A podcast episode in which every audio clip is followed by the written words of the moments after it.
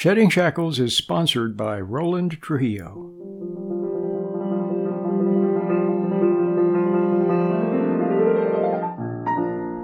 Welcome to Shedding Shackles. Today's topic is spiritual stress.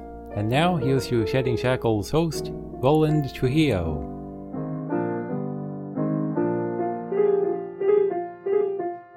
The stresses that we have aren't, you know, being chased by a tiger or a lion or that sort of thing. The stresses that we are facing now are of a more spiritual nature. Remember, Paul said it so beautiful. He said, We wrestle not with flesh and blood, but with spiritual wickedness in high places. My name is Roland. The program is called Shedding Shackles. I am your host, and I've been at the microphone now for over, I think I'm in my 32nd year. 32nd year on the radio. It's been a lot of fun. I've learned a lot. And I want to tell you today some things. First of all, this is a time of stress. But it's always been that way, hasn't it? If you go back to the earliest times, there's always been stresses. And so it's something that we have to deal with. You think, well, this is particularly troublesome here. Well, now you understand what it was like living in Nazi Germany. The German people were under a tremendous stress, and many of them walked around in a sort of a daze. They knew that something that wasn't right was going on, but they didn't know what to do about it. And some of them totally bought into it. They thought Hitler was great, and they bought into it. They went along with it. And so now you understand when stress is applied. But like I was saying on a program that I made, I think it was last week or the week before, I said that now the stresses that we have aren't, you know, being chased by a tiger or a lion or that sort of thing. The stresses that we are facing now are of a more spiritual nature. Remember, Paul said it so beautiful. He said, We wrestle not with flesh and blood, but with spiritual wickedness in high places. Something like that is what he said. And now you get it. Now your eyes are opened the veil is parted. Remember Winston Churchill after World War II? He talked about the iron fist in a velvet glove. Well, for a long time, we've seen the velvet glove, haven't we? And we thought everything was fine. Well, now you're seeing the iron fist. It's always that way. So now you have to wake up and stay awake. Right now, it appears that the country is divided into into basically two categories: the people who are awake and the people who are not awake. The people who are not awake are in a, a sort of a trance, a sort of a mass psychosis. They don't see what's right in front of their eyes. I'll never forget one time I was uh, watching a, a, stage hypnotist. What was his name? Was it Anthony Gailey? I think his name is. He's very good. He, he he's a hypnotist that puts on presentations for large corporations. You know, when when they have their their annual staff meeting at uh, Las Vegas or Orlando, Florida, or some you know something like that. Well, he does those kind of things. But I'll never forget he he got some people on the stage, and they were hypnotized, and then one of the people there, he hypnotized her to not be able to see her shoe. And then he snapped his fingers and then she opened her eyes and then he said, "Where's your where's your shoe?" She looked at her feet and one of her shoes was missing, but you know what? She was she he had put it in her hand. She was holding the shoe in her hand. And he said, one of your shoes is missing. Find your shoe so you can put it on.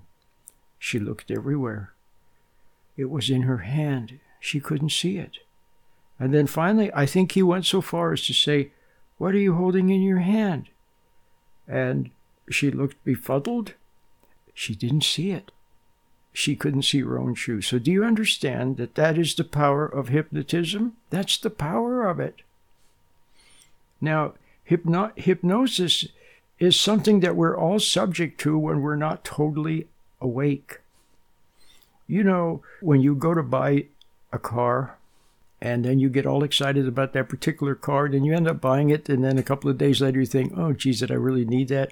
Or you're going out with some guy and you think he's really great, and all of a sudden you find out he's really not so great, and then you wonder, how, how could I have been so caught up with that guy? See? Well, it's hypnosis. You don't really see what you see.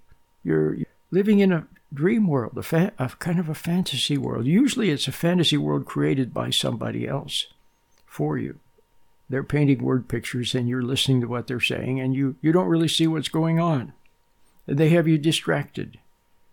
And so, you know, the the techniques are so obvious, but what you have to see, this is what you have to see. You have to see that if you're like most people, you have been hypnotized and bamboozled and fooled, and you've been subject to liars. See, they're the ones that want you hypnotized. And so, the proof what is the proof? Well, the proof is that you bought things that you shouldn't have bought, you said things you shouldn't have said, you did things you shouldn't have done, you wasted time, sometimes years of your life.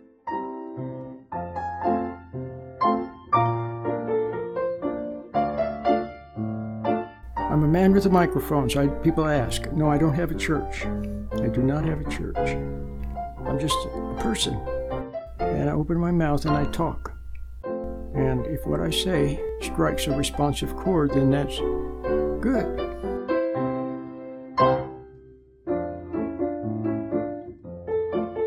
If you're like most people, you have been hypnotized and bamboozled and fooled, and you've been subject to liars. And so the proof what is the proof? Well, the proof is that you bought things that you shouldn't have bought, you said things you shouldn't have said, you did things you shouldn't have done, you wasted time, sometimes years of your life. How many of you know someone who's caught up with somebody? I know there was a, a nice lady that I knew, and she was caught up with some older guy, and he strung her along for years. For years, he strung her along. And she couldn't break free. Yeah, I think she kind of knew. Well, you know, the other day, I heard a man say the same thing about what's going on now. A lot of people are totally caught up in the, you could call it the narrative you could call it the the zeitgeist. You could call it the whatever you want to call it. They're totally caught up in it. Now we know these things have happened in the past, haven't we? We know it happened to the people in Hitler Germany. We know that it happened. For example, there was the uh, what was the name of it? The Red Guard that uh, went around and did a lot of bad things in China.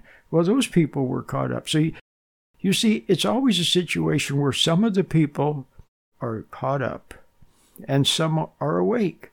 And the ones that are totally caught up, they march around and they do awful things. They do terrible, terrible things and they don't even realize what they're doing. So now, having said all of that, I'm not saying anything that you don't already know.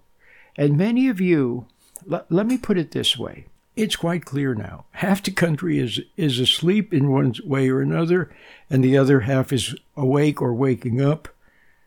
And so I want to address myself to both of you. Those of you who are asleep and um, there's no good in you, and you have no love of truth, and you're totally selfish, and you're prideful, and you would never admit that you're wrong, well, then. Uh, there's not much I can do for you. But some of you are asleep and you kind of suspect it. There's something missing. Look, when I was a young guy, can we talk? Remember Joan Rivers? She used to say, Can we talk? It was so cute. Well, can we talk? Look, when I was a young guy, when I was 20 or 30 years old, I was, you could say I was selfish. That's it. I was selfish and I was angry. So those two things, either one of them will keep you in a trance. But I was both. And so you can imagine that I did a lot of dumb things and said a lot of dumb things and got caught up in a lot of dumb things and spent a lot of money on things I shouldn't have spent money on. And I was kind of like a lost sheep wandering around, and then I fo- followed this person said do this, and this person said that, and I just did what they said. And so I was just like everybody else. But I guess there was something in me that deep down I loved the truth. Deep down, I kind of liked the truth. And deep down, I was always searching. I didn't realize it at the time. But whenever something was spoken that was so clearly true, it struck a responsive chord with me. And I guess that eventually, like I was on a rubber band and I was moving farther and farther away from truth, but but God had a hold of the rubber band at the other end, and so I got farther and farther away. But but there was a limit to how far I could go, and then finally, I began to come back, and it's been beautiful coming back. But now, what I want to say to you is that at times, those of you who are asleep, there are certain times when you wake up a little bit. I'll give you an example. When my father died, when my father died, it began to wake me up a little bit. I began to see that life was not just, you know, sports and messing around and things like that that there had to be something more to life. It sobered me. Some people have a close call. You know, they have a heart attack or somebody they know gets really sick. It's a close call, it sobers them. Some people have a capacity for rising to the occasion. I had a boss like that. I talked about him on a previous broadcast. The bigger a crisis it was, the more everybody else was running around wringing their hands he became very, very solid. And he handled the situation with masterful poise. You remember there was a quarterback, Joe Montana. Remember? Joe Montana was that way. When it was the end of the game, somehow it was a gift that he had. He became super calm and he, he was able to handle the situation. Well, some of you have that. But now I, I want you to see that that little bit that you have is good, but you got to have more of it. That's what you need more. More of it. A little bit is not enough. You have to go all the way. Christ often talked about persisting, about persevering to the end. So you have to go all the way. Now, a lot of people begin to wake up, but then they don't want to. They don't want to. It's something like Have you ever woken up in the middle of the night? It actually happened to me. I heard Joyce Meyer. Have you heard her? She's a, a Christian speaker. She's she's actually very good. I really like her. She had a very hard childhood, very difficult. She overcame it. And she's she's a beautiful lady. But she was talking about waking up in the middle of the night and you're chill, very chilly, and there's a blanket that's over on the chair. You have to get up out of your bed and go get the blanket, but somehow you can't rouse yourself to get out of bed and go get the blanket. Well, I had that the other night. There was something that I could go and get. It probably was like a blanket, but I just could not rouse myself from my grogginess to go and get it, even though I knew I should get it. Well, a lot of people live their life that way. They just they don't want to wake up anymore because you know what? Something in them is a little bit afraid of what they're going to discover. So they just don't want to wake up.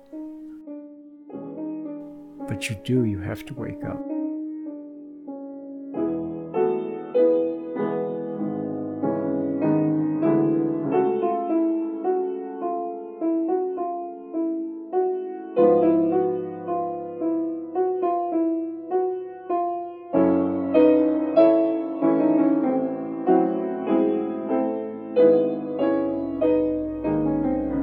In these challenging times in which we live, Roland has decided to make the complete four part meditation exercise available for free to those who cannot afford a donation. The meditation exercise is a tool for dealing with stress and remaining centered. To listen to the complete four part meditation exercise, simply go to sheddingshackles.com and click on the middle icon Meditation.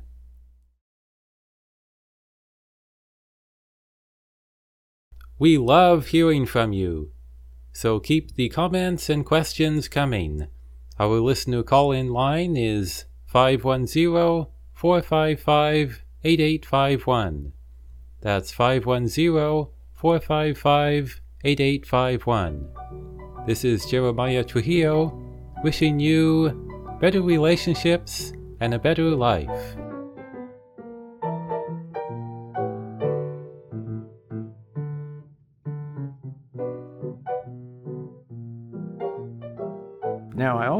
Address myself to those people who are awake. All right, now you're awake. Now you see the liars. Now you see the tyrants. You see the tyranny. I was listening to a program yesterday, a beautiful program. What was uh, what was the name of it? Oh, I forget what it was.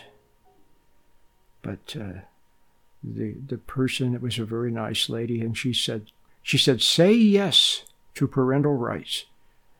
Say no to tyranny." Say yes to parental rights. Say no to tyranny. Isn't that beautiful? Remember a long time ago, President Reagan's wife was Nancy Reagan. And back at that time, there was a lot of problem with drugs, as there, as there are now. But she had a little campaign going, and she had a slogan. It was just say no to drugs. Just say no. Well, you know what? That's beautiful. Just say no. So, those of you who are awake, now you see. And you have to have a little bit of backbone. And you have to be strong. But don't get upset. I remember I used to listen to a nice man. He's just, he passed away recently. Brilliant. A gift to United States from God, a gift to the world from God. And he said, and I think he was talking about the left, basically the left. He said they're going to do awful things. And he said, when they do those awful things, don't become upset. Because that's what they want. They want you to become angry and upset. See, then you lose your cool, then you lose your poise, you lose your center of dignity, you lose your ability to reason properly, you lose the ground of being from which you could stand up, see, properly. So when he said they're going to do awful things, well, I in my mind I was thinking, well, he's probably talking about, uh, you know, like they had these riots in uh, Portland. Remember? I don't know if they're still having them. They're having these riots and so on. I thought he was talking about that sort of thing, and he probably was, but I never dreamed that when he said awful things, that it could be tyranny. Paul said, spiritual wickedness in high places. Well, that's what we're seeing. And there are some good programs on the radio and on television, and you can find them. If you're awake, if you're awake, you'll find them. I don't need to mention them. But now we're seeing tyranny that I never dreamed I would see. And so now, see it clearly, stay awake, watch. Don't become upset. Of course, you can be indignant. You can see what they're up to and be strongly opposed to what they're trying to pull, to the scheme they're trying to pull, what they're trying to get away with, what they're trying to force upon you, what they're trying to compel you into doing. See it and move with discretion and wisdom for yourself and for your family. But don't get upset. No. to not get upset, it helps to have um, faith, doesn't it? Well, it does. It absolutely does. And you need to have faith. But some of you, let me put it this way you haven't quite gone all the way with your faith. Remember, I said you have to go all the way. Christ said you have to persist all the way. You got to go all the way. Now, a lot of you, you hear wonderful things being said in church and you like them. And you know they're true. Well, that's good. And you see noble people and you like that. And that's good. And you don't doubt that they're noble. And then you see some people that are ignoble. You see people who are tyrants and who are traitors and who are compromisers and who are liars. You see them and you don't like it. And they don't cause you to doubt yourself. You just see what they're up to. But you have to go one more step. You have to and I'm going to be just a little bit religious here. You have to connect with your Creator. You have to connect with Him. And it's a way of being, a way of living and moving and having your being. You may have in your lifetime known someone who was a very they were it was like they were otherworldly it was like they were from a different dimension. They had a peace about them, a solidity, a calmness. It had nothing to do with the way they looked, the color of their hair, the words that they spoke. It was it was a way of being. Maybe you were lucky to have known someone like that. Often they're an older person, you know, a really good grandma or an uncle or something. That's what you need to find. You have to find that being. And you find it by searching, by yearning with all your heart for something good and pure. Now you can see what's ignoble. You can see the things that you had relied upon. Now you see that they're flawed, and you see that that the wrong people have gotten into power. You see that. Now you see it. And so that's the case. So you must look for something higher to trust in. And you know, of course, that it's God. But you have to also connect with Him. And you do that by becoming still and searching with all your heart. I used to know a nice man. He was a teacher. He was a very nice teacher. When you asked him a question, he wouldn't immediately answer it with some glib answer that he had memorized. He would look up and pause and thoughtfully consider before he gave you the answer. It was such a beautiful thing.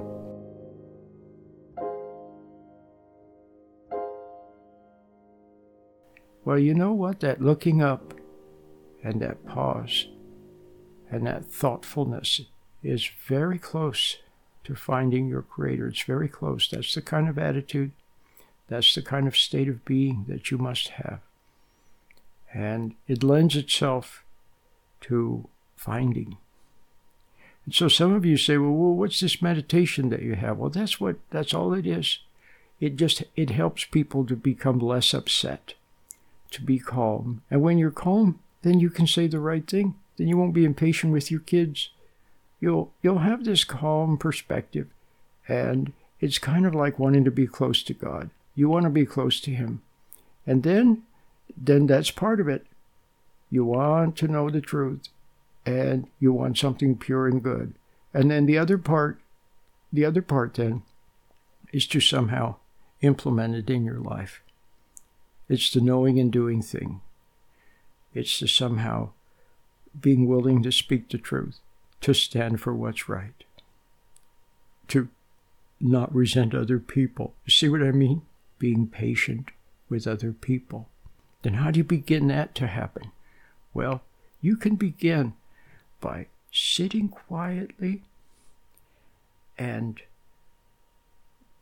watching and resisting being pulled into thought being pulled into daydreams and remain in the present so that you can And I know this is going to sound, to some of you, it's going to sound weird, but so that you can sense the presence of God, the peace of God, the calmness of God.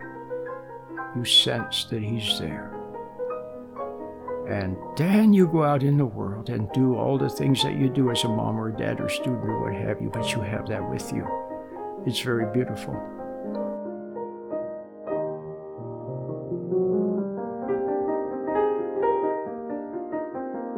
Did you know that my most popular book is The Myths and Mysteries of Marriage?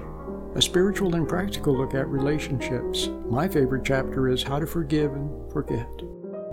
The Myths and Mysteries of Marriage. Check it out at Amazon.com or SheddingShackles.com.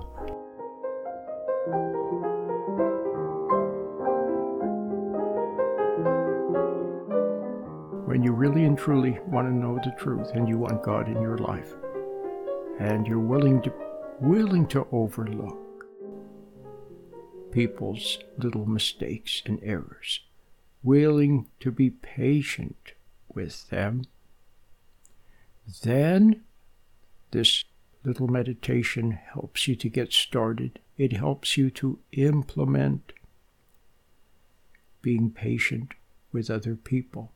It helps you to implement and to find the state of being where you can be patient with other people.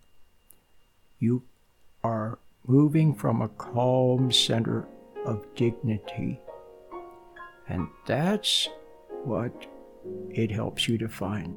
So it is both knowing and doing. Knowing God and being patient with other people. Loving God and loving other people by not resenting them, by not hating them. Seeing what they're up to, but not resenting them.